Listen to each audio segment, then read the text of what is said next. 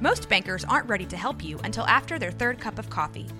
But with Central National Bank's after-hours service, you don't have to wait for the bank lobby to open to get help.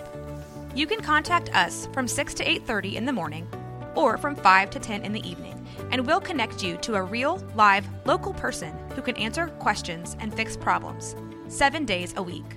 Bank different. Bank Central. Central National Bank. Member FDIC. Mom deserves the best, and there's no better place to shop for Mother's Day than Whole Foods Market. They're your destination for unbeatable savings, from premium gifts to show-stopping flowers and irresistible desserts. Start by saving 33% with Prime on all body care and candles. Then get a 15-stem bunch of tulips for just $9.99 each with Prime. Round out Mom's menu with festive rosé, irresistible berry chantilly cake, and more special treats. Come celebrate Mother's Day at Whole Foods Market. KWTX at 4 starts now. Thanks for joining us. I'm Justin Early here with Megan Boyd and meteorologist Camille Hawksworth. And this time yesterday we were talking about that potential for severe weather, but I guess we kind of dodged most of it, yeah? Right. Yeah. We have a similar setup today, but yesterday it was very isolated. So meaning either it was an all or none kind of thing. Those that saw it, those had severe storms. Those that didn't got absolutely nothing. Okay. And again, today is kind of a similar setup. So I definitely want to take you into today's topics, which of course is weather for the Daily Four. We'll talk about it first because it's on everybody's mind.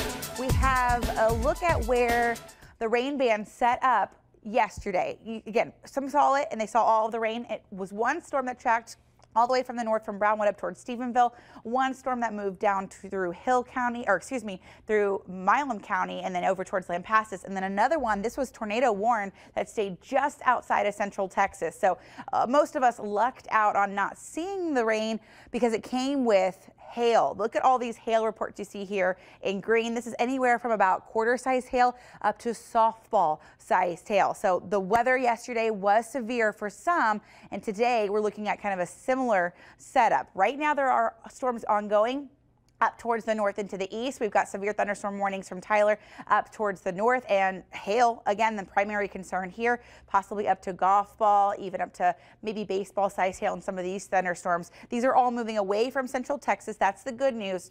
We do have a severe thunderstorm watch in effect now until 9 o'clock, which does include Navarro County here for this batch of storms that could develop. This may be expanded depending on the setup here over the next couple of hours.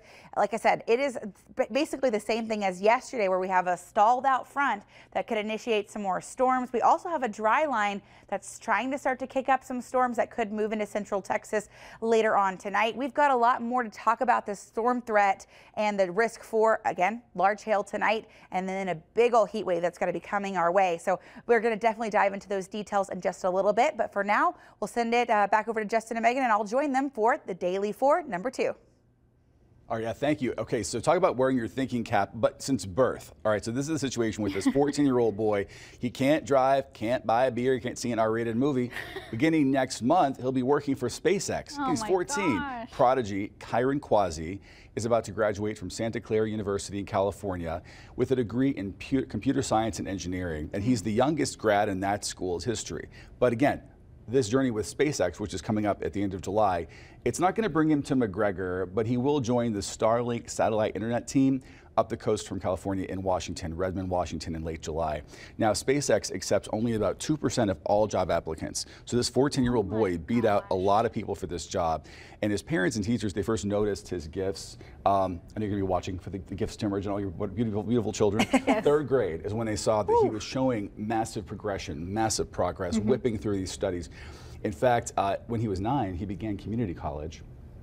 Then he transferred. Why wouldn't you? Then he transferred to Santa Clara when he was 11, and at the time he was 11, he was an intern at Intel Labs, the only undergraduate on his team, and obviously the only child. Amazing. It's how did they come to life with these amazing abilities? We just love to see that happen. Who are his parents? I mean, where did he get this brain from? Just loving, supportive family. Yeah, I mean, I'm sure that, you know, you can do a lot of great things for kids when it comes to those early learning tools and toys that help you learn and everything, but sometimes they're just ready to go to SpaceX at 14. Yeah, it's pretty incredible. So I love to see that. You almost wonder too, not that this is a conflict, but like, how does a 14-year-old work? Like, isn't that child labor laws and stuff? I mean, it's interesting. Great. I mean, that's a good question. I guess state by state, it's different. Slave labor that he's doing, right? But and maybe they limit his hours per week or something like that. Yeah, that could be it, you know. But yeah, I'm happy for the family. And you know, he said that, you know, people might assume that he lost out in his childhood, but he's like, no, I still do fun things with my friends, and I still have a childhood. I just happen to also have a job at SpaceX. So that's how it is. Genius. Yeah. I love it. That's number 3 in our daily 4. Well, the maker of Instant Pot, guys, has filed for bankruptcy protection. Get this, sales of electronic multi-cooker devices, mostly Instant Pots, are down 50% from 2020. That's according to the Associated Press. So sales have cut in half. The CEO of Instant Brands said that the company tried to manage its way through the pandemic and global supply chain issues, but they've just run short of cash. A U.S. bankruptcy court shows Instant Brands has more than $500 million in both assets and liabilities. But we all remember Instant Pots became a must-have gadget, and it was not that long ago, but they have been disappearing from kitchens ever since. Do you guys have an Instant Pot? No. Do you? I don't. Oh, I do, but I gave it to my mom. So okay, yeah. I'm afraid of it, honestly. That it's steam. Kind of pressured cooker. Yeah, right. I have a crock pot. See, so I had a crock pot and an Instant Pot on our wedding registry, and someone was like, well, you don't need both. So I took the Instant Pot off, and our producer here was like, you picked the wrong one. The Instant Pot is great. Our director just said he uses his every single day. Yeah. It's a hit or miss, I guess. It's interesting, you know, some things like a crock pot, they stand the test of time over decades and decades and decades. But look back, our producer, Karina, brought up the food dehydrator, which were big a while back. Yeah. Then came those bread makers. Everyone had to have a bread maker. Yep. And now we have these air fryers, but what happens to are the air fryers gonna stay? Are they gonna go? We'll see, time will tell. Yeah. But they've been popular for about 4 or 5 years now, right? I always want one, like, and maybe I'll go get another one, the Instant Pot, since I gave mine to my mom. But when you go on Pinterest, like, there's so many things that make you want these gadgets. And I'm like, it's true. Maybe everybody was just on Pinterest during the pandemic and saying, I need this gadget, I need to cook these things. Right. Yeah. Now we're eating out more, and we just don't have as much of a use for it. But if you're lucky, you'll get a hand-me-down Instant Pot from somebody in your life. That's the takeaway there. That's the number 4 in our daily 4. All right, a big announcement about one of America's favorite game shows, Wheel of Fortune. Longtime host Pat Sajak tweeted yesterday that he is stepping down as host when the 41st season of the show ends. Wow, 41 seasons. The new season kicks off this September, and Sajak is 46 years old. He began hosting the popular game show in 1981, first in daytime, then at night. It's transitioned in 1983. Sajak wrote, quote, "It's been a wonderful ride." He'll have more to say in the upcoming months about the show and the bonus round. You guys know Wheel of Fortune has the bonus round. This comes with an executive with Sony Pictures and Television says that he will work as a consultant on the show for 3 years after his hosting duties. And this is one that I'm really sad about. I love game shows. Yeah. Wheel of Fortune.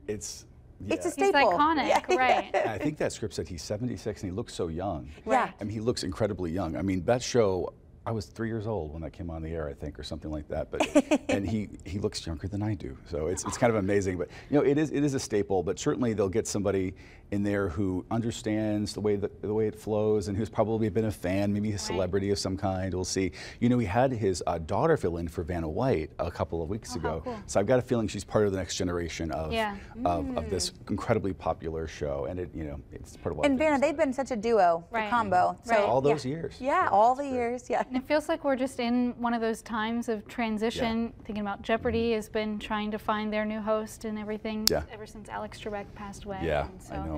It's tough times. Everything we're used to is changing. But you know, there's so much to that play along at home aspect of these shows, and that's I think why they've lasted for so long, because you're a part of it. Oh yeah, you're there, especially Wheel of Fortune. Oh my gosh, everyone's trying to guess those phrases. My grandpa used to always say, "Justin, I won $1 million today," because he guessed the puzzle before the other person did, and I'm like, "Where's the money, Grandpa?" All right, well, coming up, we have an opportunity to shine a spotlight on an incredible resource in Central Texas for children's medical care. That's when we come back.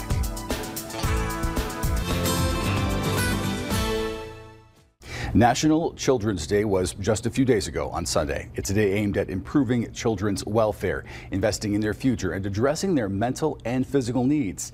Baylor Scott & White's McLane Children's Hospital is a local asset aimed at caring for the health of the youngest Central Texans. Here to tell us more about children's health is the Chief Medical Officer, Dr. Dominic Lucia. We want to thank you for being here today. Got it right, Lucia is the name. Okay, so obviously summer's in full swing right now. We know that a lot of kids are out of school. So what's the biggest thing that you want parents to remember when it comes to summer safety? It's a great question. There's a lot of things during the summer, given we're not in our normal routines, that can become an issue. But what we see as far as the biggest preventable things probably fall into two big categories: water safety and then heat safety.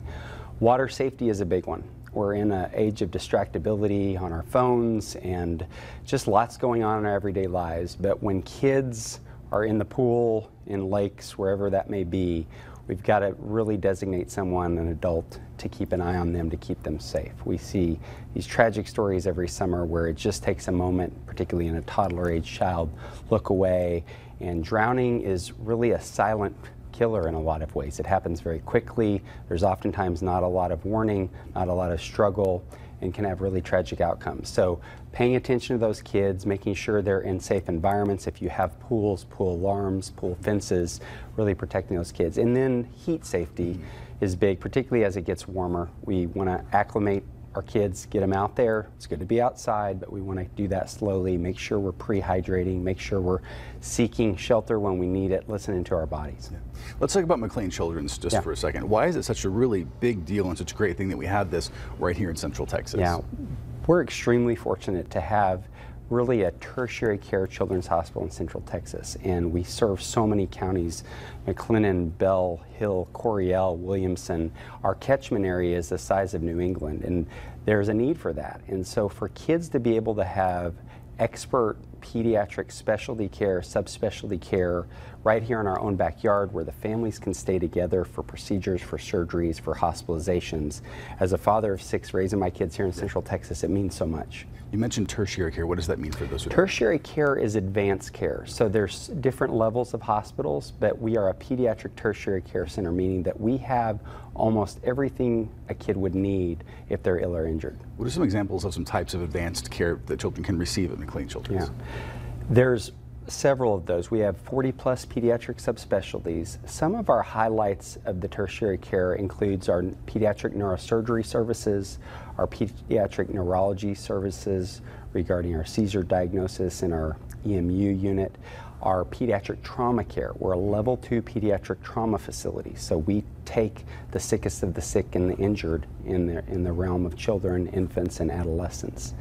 And then finally, our critical care, which is really important. That's our ICUs, whether it be our NICUs, our PICUs, that have the ability to even put kids on bypass, on ECMO machines, things that are life-saving and can bridge them through a very tragic cap that if they didn't have that level of care, they simply wouldn't make it. So you, as a father of six children, and any other parent who has children, we all love our kids, they must feel pretty comforted by the fact that this is here. They should know that they should be comforted that it's here. What kind of feedback have you gotten from folks in the community about it? There's so many stories over the years, Justin, and things that just put wind in our sails. When you talk about grandparents, parents, folks that 10 years prior before reopening had to split families up and go to a bigger metropolitan area to receive this level of care. And then there's so many stories, and I think y'all are going to look at one later, about the complex medical and trauma care teams that just effortlessly glide in and put these families at ease and save these kids. And we're actually going to do that right now. So we have an example of a Central Texas child that was impacted by having McLane Children's close to home. Take a look now at Elliot's story.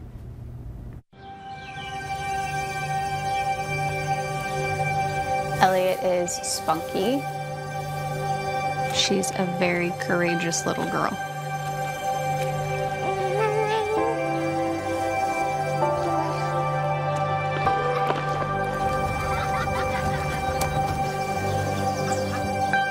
When Elliot was 3, she was diagnosed with stage 4 Wilms tumor.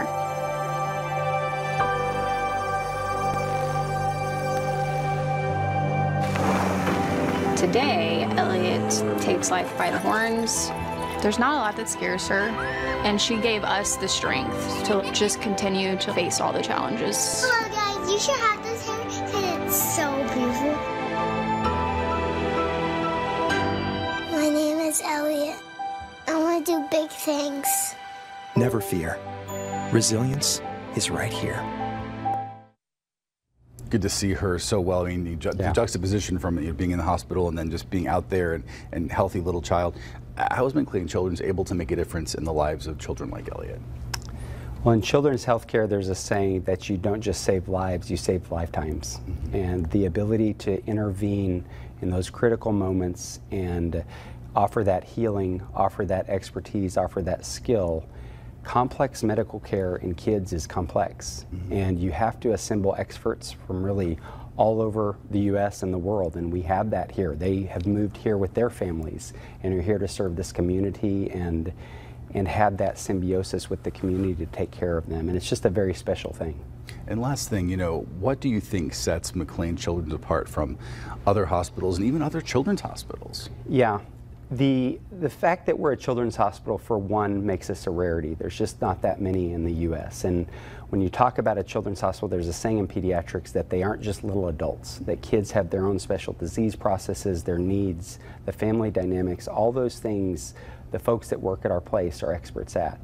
And then when you talk about McLane's itself, as far as a distinction from a children's hospital, we are so fortunate because we get to live in what would be considered a smaller place for a tertiary care center, yet we provide big time care. And the teams that we have interact so much that the nurse I work with tomorrow in the ER, their son may be on my son's ball team. We may see each other at church, we may see each other in the grocery store.